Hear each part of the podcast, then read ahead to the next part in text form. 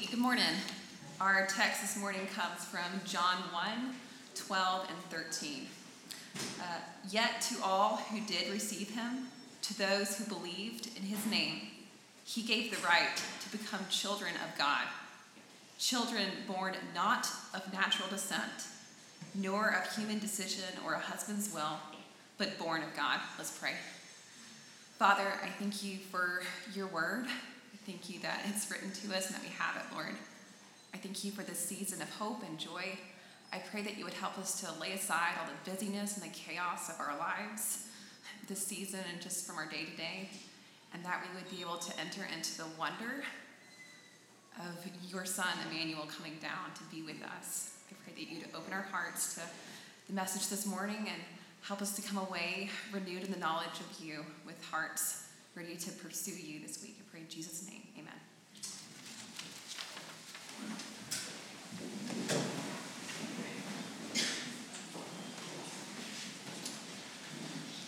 All right, we are uh, continuing our series on um, preparation of Advent, and we're doing so because of how we are called to prepare our hearts for Christmas. And, and last week, in the verses leading up to this, we saw how Jesus was described as the light of the world, and a light that we said only brings us any hope when you understand the depth of your darkness. Otherwise, when we talk about the light of the world, it's just sentimentality. But when we can see how dark we are and how dark our world is, then it brings incredibly um, great hope to know that He's the light of the world. And so, in, in much the same way, this week we're going to be moving on uh, to see how God brings us at Christmas, uh, not only being the light of the world, but we also get a new birth ourselves. See, Christmas is not just about the, birth of this baby in a manger, but it's also about the new birth that's offered to each one of us because of that birth. And just as the hope of Jesus being the light of the world is really nothing to hope for unless you can see how dark your heart is, in, in much the same way, we're going to see how the hope of this new birth, which is what Advent is calling us to do, really won't bring us much hope unless we can see just how dead we really are on the inside and how desperately we are in need of this new birth. And let me just set the stage for what we're talking about here a little bit. I, I think that most people in, in the world, frankly, including most Christians, would define sin as, if a person even admits such a thing exists, but if they do, they would define sin as doing something really, really bad, right? Something really wrong. Uh, sins are those bad things that we do. And of course, by defining it that way, it makes it a, lot easier for us to justify how others are doing these really bad things out there, while my indiscretions, we could call them that, are a little more nuanced, right? Um, I mean, their sins are black and white. Look what they did, look what they said, look how they treated me. But mine, well, they're a little more complicated. And so we try to find ways to justify ourselves, to excuse away our sins, to, to rationalize them, to put them in a context that makes them not look quite so bad. But you see, the Bible makes it very clear that we need to stop this silly game of comparison because the, the Bible defines our sins not really even as the bad things that we do, but that those bad things that we all do, I mean, that's, that's really just the fruit of our sin. That's the various expressions of that sin in our lives. But the core of sin is really self. It's self absorption. It's self love, it's self protection, it's the self, being in rebellion against God. In fact, probably the most practical way that we can define what sin is, is, is to define it this way it's taking any good thing, any pleasant thing, any joyful thing, any life giving thing, and making it our main thing, our number one thing. See, it's not sinful, for example, to want things that you don't have. There's nothing wrong with that. But if any of those things become your main thing, you will do anything to get it. And you will lie, and you'll cheat, and you'll steal, and you'll step over other people, all fruits of sin, because you don't just want it, you have to have it. You, you need it because you've let the having of it define who you are as a person. Or take as another example that a lot of you have probably struggled with. We've gotten past this stage, thank you, Lord. Uh, it's not sinful to want really good, amazing kids who are obedient and respectful at all times. But if that becomes your main thing, right, you will manipulate and abuse your kids because you will make it very clear to them that your approval of them depends upon how they act. And it depends on it because your approval as a person before the eyes of others depends on how they act in front of them. And, and really, we do this with everything. We take good things and we turn them into ultimate things that then begin to define us. And here's the reason why.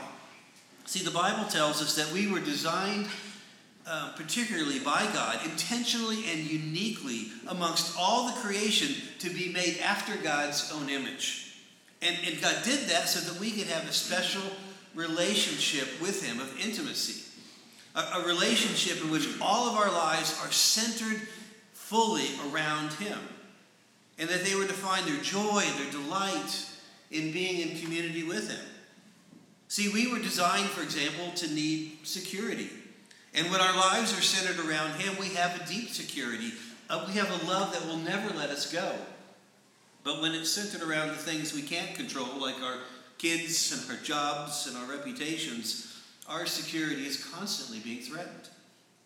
We are also designed to be fully loved and to feel and enjoy and be filled up by that love. And when our lives are centered around God, we actually have that kind of love. Demonstrated not only in making us uniquely after his own image, but then rescued back into relationship with him by the sacrifice of his own life. But when you center that need for love around another person, it becomes tenuous. Because the love of other people comes and goes. People hurt us, people disappoint us. And so what we find is that we are hungry and, desperately hungry for a love that we can never have from other people. And so and on and on and on it goes throughout life. And what this produces in us is a deep insecurity that then begins to chase after all sorts of really good things out there in hopes that maybe this could give me that love. Maybe that thing can bring me the security that I'm looking for. Maybe this will finally make me feel like I'm somebody. And the end result is that we become radically self absorbed. Because if we're honest, all we ever think about, every decision that we make, is centered around me, right? My comfort, my security, my happiness, my fulfillment. I mean, I got to be honest, I really haven't thought about anybody else's comfort or security this week. Have you thought about mine? Probably not, because that's who we are. We are by nature self absorbed creatures. And so I don't have to tell you that in a world where everybody is self absorbed, we don't get along all that well, right? Because my selfishness rubs up against your selfish desires. And so we're competitive. And we're mistrustful of one another. And we're filled with fear. And we're frankly willing to step all over each other in order to get the things that we desperately want and need. Uh, Charles Spurgeon once put it this way He said, It is ever the Holy Spirit's work to turn our eyes away uh, from self to Jesus. But Satan's work is just the opposite of this, for he is constantly trying to make us regard ourselves instead of Christ. He insinuates, Your sins are too great for pardon. You have no faith. You do not repent enough. You'll never be able to continue to the end. You have not the joy of his children. You have such a wavering hold on Jesus. All these are thoughts about self. And we will never find comfort or assurance by looking within. But the Holy Spirit turns our eyes entirely away from self. He tells us that we are nothing, but that Christ is all in all. Remember, therefore, it is not your hold on Christ that saves you, it is Christ. It is not your joy in Christ that saves you, it is Christ. It is not even your faith in Christ, though that be the instrument. It is Christ's blood and merits. Therefore, look not so much to your hand with which you are grasping Christ, but as to Christ. Look not to your hope, but to Jesus, the source of your hope. Look not to your faith, but to Jesus, the author and finisher of your faith. We will never find happiness by looking at our prayers, our doings, our feelings, it is what Jesus is, not what we are, that gives rest to the soul. If we would at once overcome Satan and have peace with God, it must be by looking unto Jesus. Keep your eyes simply on him. Let his death, his sufferings, his merits, his glories, his intercession be fresh on your mind. When you wake in the morning, look to him. When you lie down at night, look to him. See, we are completely and utterly self-absorbed. And that's what that's I think why the Bible says that we we have a need for something far more transformational than can't we all just get along, right? We need something more than John Lennon singing, let's just imagine a world where we all get along because of course we can't, right? I mean, you can imagine it all you want, but it's never going to happen in an insecure, self-absorbed world. It's never going to happen in a world where everybody focuses primarily on themselves. And therefore, what we need is a new birth. We need a new heart. I need a new me that's no longer full of me. And that's one of the major hopes that Christmas, is, Christmas points us to here. As John says here in our passage, Yet to all who did receive him, to those who believed in his name, he gave the right to become children of God. Children born not of natural descent nor of human decision or husband's will, but born of God. we need, as, as Jesus actually very soon afterward tells, tells Nicodemus, to be born again. And you see, the heart of Christmas and the center of our hopes is not just for a baby born in a manger, but what that birth actually means for each one of us. And what it means is that now we too can experience a new birth that gives us a new heart, that enables us to pull away from the self absorption of sin and to begin to live an entirely new way. So I want us just to spend some time this morning looking at what it is that this new birth that John talks about here, what does it give us? What does it bring to us? And the first thing we see that it gives us is a new status. Immediately, right? We get a new status as a person. Because of what Jesus did in coming to earth and living for us and dying for us, we have a new core identity. We move from being restless wanderers out there in the world in search of love, in search of meaning, in search of purpose, anywhere and everywhere that we can possibly find it. But we now become children of God, who are adopted sons and daughters of the King, who are filled with love and security. And you see, that's now our new identity. You know, for thousands of years, people have lived with this deep sense that we don't like to talk about, but we all feel. And that is that I, I must have been made for something more than this dog eat dog world of competitiveness. This sense of being on the outside looking in. I, I just don't feel at home. And whether we've been able to define it that way or not, we all innately sense that we have been expelled from the presence of God, or at least expelled from something that keeps us from being and doing what we were created to do. C.S. Lewis puts it so well. He says, At present, we are on the outside of the world, the wrong side of the door. We discern the freshness and purity of the morning, but they do not make us fresh and pure. We cannot mingle with the splendors we see, but all the leaves of the New Testament are wrestling with the rumor that it will not always be so. Someday, God willing, we shall get in. And, and you see, this is the hope of Christmas that John is talking about here. The long awaited hope of the Messiah who would come to fix all of this. He says he's come, right? He's here. And it's no longer just a hope, but it's, it's a reality. A reality that makes us now insiders. We are beloved children. You know, because we were designed by God to find our identity outside of ourselves in a relationship with God, when we were expelled from his presence because of our rebellion against him, we have to go out and look for that identity somewhere outside of ourselves. That's the way God made us. We can't help it, it's our nature. But the natural bent of the human heart is that it forces us to look anywhere and everywhere except to God for it. We will look for all the remnant images of the God that we were designed for, but in images that we can control rather than in community with our daddy king that we can't control.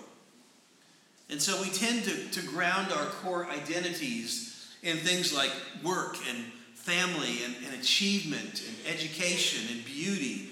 Uh, we look to our own particular uh, proficiencies in life and our giftings. We're all looking to something that we can say, okay, now I feel okay about myself. Now I, I know I'm somebody because at least I do this or I have that or I'm not like that. We need to know that we are loved and valued. In fact, probably the best way to determine the places that you in particular draw your identity from is to fill in this blank. I am a blank, right? I'm a doctor. I'm a father. I'm a southerner. I'm an American. I'm a conservative. I'm a good person, whatever. And, and, and, you see, typically, these are the places that we tend to draw uh, from to, to gain our core sense of identity as as a person. But if you've been paying attention at all in your quest to do that, you've come to see that none of these things really work. I mean, the places that we tend to draw from to get our identity, sometimes they simply fail us uh, because we just can't get there. Or even if we do get there, it just doesn't satisfy us. Our, our jobs fail us, our, our kids fail us, our, our spouses fail us, our own hearts fail us. And, and, if, and if they don't fail us, the, these searches for meaning and significance certainly are exhausting to pursue because no matter how much that we can achieve in life, there's always more to be done. In fact, I think the one thing that everything that we chase after in this world has in common is this one thing that is we, what we really most need is more, right? It's always more. And it's exhausting because there's never an end. And not only is it exhausting, but you know that you're constantly filled with disappointment. Because even the things that we do get never live up to our expectations. It, it always falls short. It, it leaves us deeply dissatisfied. And so I think as a result, we tend unfortunately, to destroy the people around us because the things that we're after tend to be competitive. And very often, in order to bring myself up, I have to tear you down. That's just the way the world works. I mean, think about this very practically. What happens when you choose to find your identity in being a good father or a good mother? When you choose to do that, you have, your kids have to be perfect if that's your source of identity. I mean, especially in public or you're going to feel like you're a loser or a failure as a parent. And not only that, but you'll put incredible pressure on your kids to have to perform in order to make you look good. And if you do that, your kids are going to feel used, not loved. They're going to feel abused in your quest to find your own sense of self. And it will drive your kids away from you. And so, ironically, if your main thing in life is to be a great parent, you'll most likely be an utter failure as a parent because the pressure is just too much. Nobody can stand under the weight of all that expectation. I think the same holds true with marriage. I think it's just the default assumption of our culture that marriage is designed for uh, self fulfillment. You know, you complete me. Sounds romantic as a movie tagline, but until you think about the incredible pressure and expectations that it puts on your spouse, that you have to complete me. If you need another person to find you special, if you need another person who will never turn their back on you to be reassured that you're valuable, to fill your heart with the love that it needs, if you're looking to another person to satisfy all of your deep longings as a person, that will put so much pressure on your spouse because you're just simply using them to fill yourself up that it eventually will lead to resentment. And it leads to what people often call falling out of love, right? Which simply means you don't fulfill my personal idols in the way that you used to before I wore you out. Listen, most marriages that end end because of selfishness.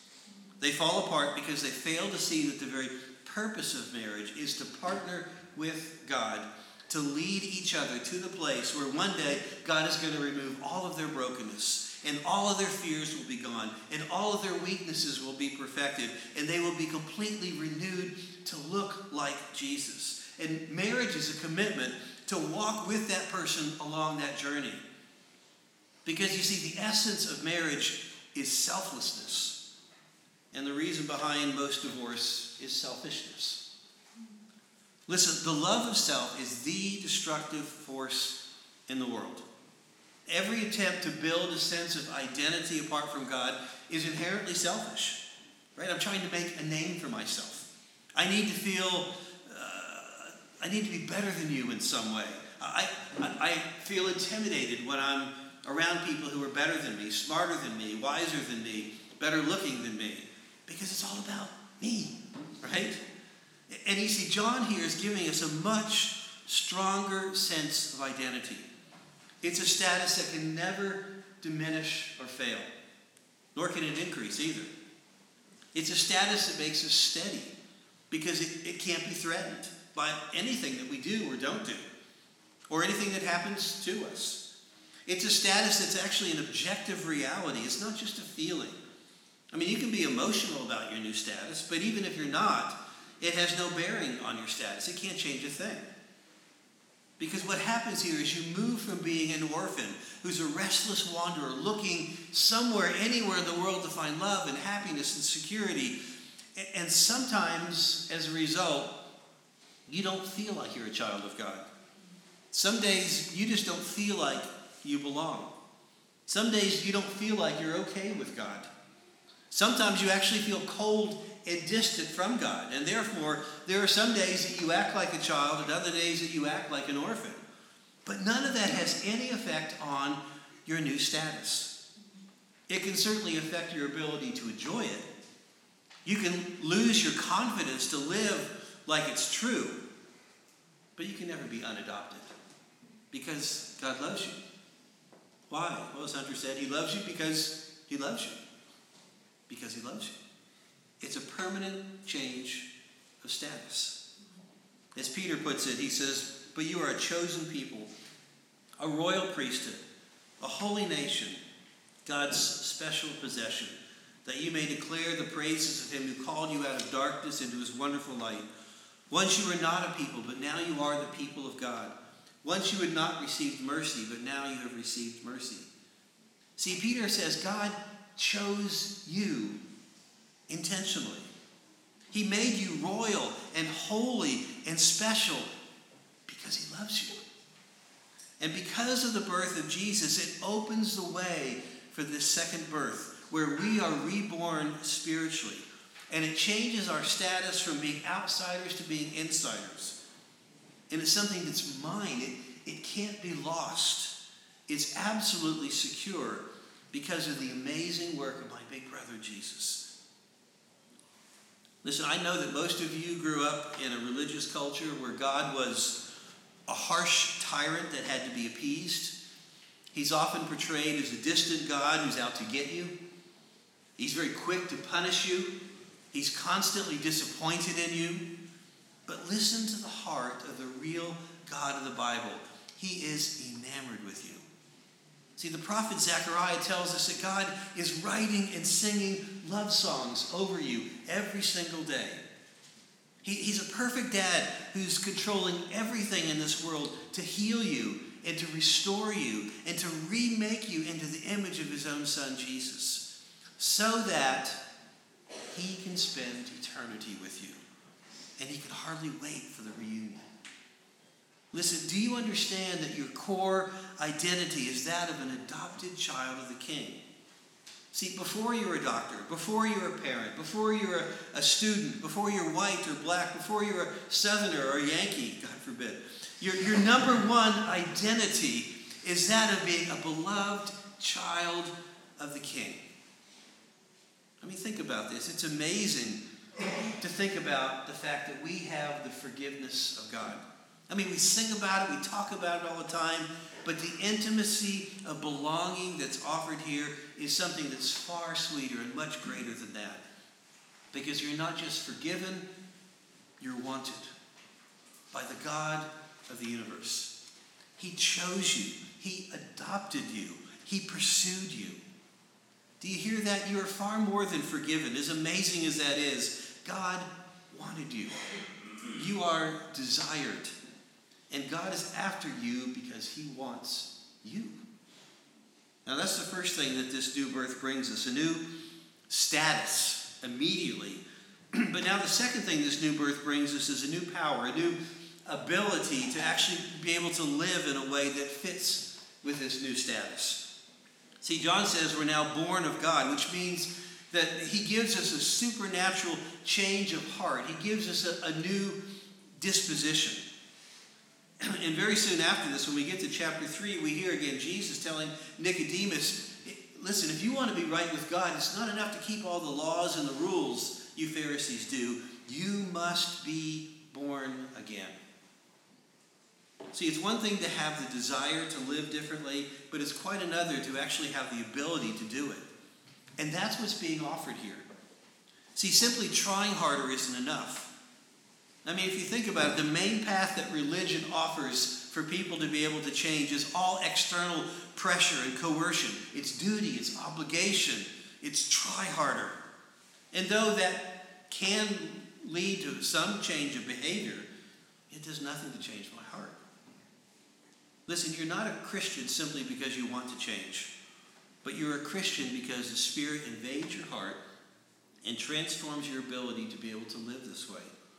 And this is not just a one time empowerment that the Spirit brings us, fortunately, because if it were, I think we'd all be a bit discouraged because it doesn't look like that power was really enough to change me very much because I'm still a mess and I'm still incredibly selfish. And fortunately, this is an ongoing power of transformation as the Spirit daily does his work of focusing my eyes on Jesus uh, and on the beauty of what he's done for me, uh, on the full freedom of what he's purchased for me.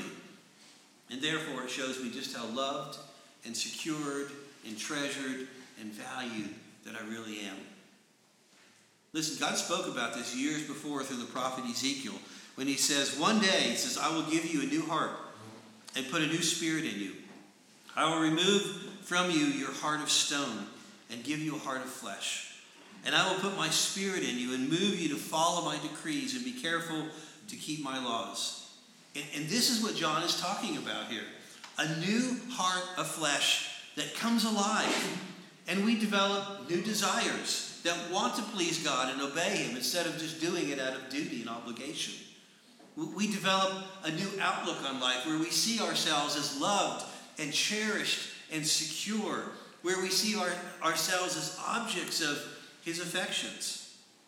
And we ourselves develop a new seat of affections where we move from serving God because we have to, to actually being able to say things like, I was once blind, but now I see. Right? Because now I love God. I don't just serve Him. And see, the changes that happen with this new birth are things like you, begin to see things that you never saw before.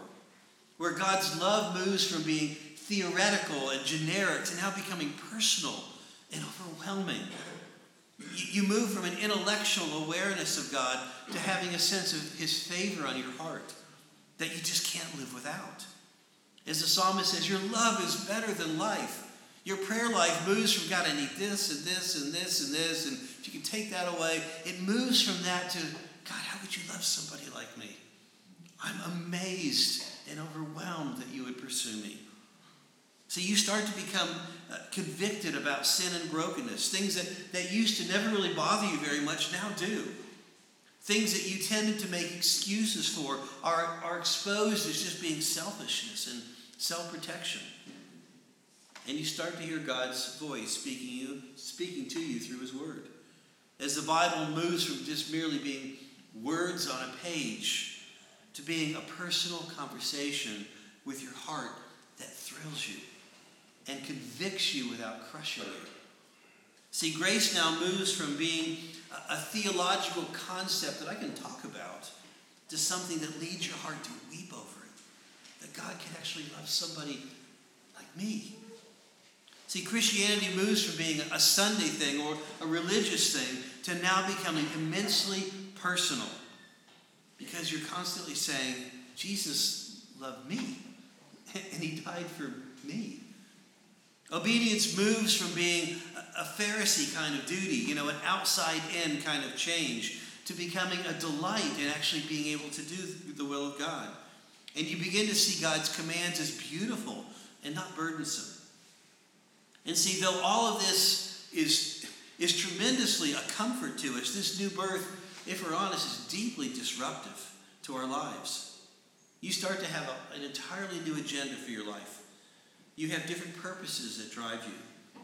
You develop new priorities and values. You begin to see yourself as a citizen of another kingdom. And you feel the call to take up the family business as agents of change in this world.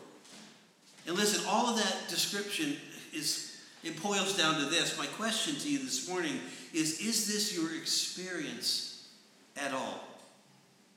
Or are you comfortable just sitting in your sins, hoping that God's forgiveness somehow is going to be enough? Or do you sense that God is pursuing you and that He's always coming to disturb your world, to disrupt your complacency? Does He confront you when you sin and drive you to repentance? Is He renewing your passion for listening to His voice and joyfully obeying His commands? See, this is the experience that God desires for us. And this is what we have as a result of this new birth. And John is reminding us here that one of the core messages of Christmas is that the birth of Jesus gives you a new birth, a birth that gives you a new status, that leads to the sending of His Spirit, that enables you to slowly grow in your ability to experience it and to enjoy it. And listen, if, if you've never come to this place in your own personal walk with God, if this is not an experience that you can say, I, I really can't identify with that at all. This is something that God offers to anyone who desires it, right here, right now. And all it takes is nothing. Hmm. All it takes is the dying to yourself. All it takes is the dying to all of your dreams of life apart from God dying to all of your schemes out there to try to find joy and satisfaction and validation from the things that you are or the things that you do. And then coming alive to what Jesus did for you. See, all it takes is surrendering to his rule and his authority. All it takes is falling on his mercy and grace. All it takes is nothing. But most of us don't have nothing. We can't have nothing. We're always striving after something. And if all of this sounds a bit scary, listen, you're being asked to fall into the arms of the one who loved you enough to die for you. And that's a pretty safe place to fall. Listen, the only way that any of us can receive this Christmas gift is with empty hands. You know, the song Rock of Ages nothing in my hands I bring, simply to the cross I cling. Naked come to thee for dress, helpless look to thee for grace foul, I to the fountain fly. Wash me, Savior, or I die. Is that your heart attitude today? Listen, when you do come to Him like that, everything changes. You get a new status instantly, and you get a new heart that's soft and grows over time. But if, if any of us are going to be able to remember this at this Christmas season, because boy, this stuff is hard to remember, we're going to have to slow down. And we're going to have to intentionally hold very loosely to the priorities that we've been carrying and allow God to rearrange everything so that we are booting off of the heart of God and not off of the old agendas that we still pursue that really want to control us. As we close, hear these words from the old Christmas carol as a reminder of what God is offering to us today. How silently, how silently the wondrous gift is given. So God imparts to human hearts the blessings of his heaven. No ear may hear his coming, but in this world of sin, where meek souls will receive him still, the dear Christ enters in. Let's pray. Lord, I thank you for the amazing message of Christmas that the birth of this baby that we so readily celebrate means the new birth of our own hearts and the opportunity to get a, new heart that actually changes us from the inside out so that we don't have to spend our days wishing we could be better or longing for something in this world to satisfy us and fill us up. But we have something concrete that we can turn to that has done that. And it's the thing that we were designed from the very beginning to do, but we lost. And I pray that you would help for us to, especially the busyness of this season, to be able to let go of all the agendas and things that we feel like we, we have to get done, we have to accomplish, we have to do. And they would help for us to be able to just rest in the beauty of what Jesus has done for us. that those of us who are restless, wanderers, and orphans can be called children of the King, and that we can be loved and wanted and adored on the inside because of Jesus. We pray this in his.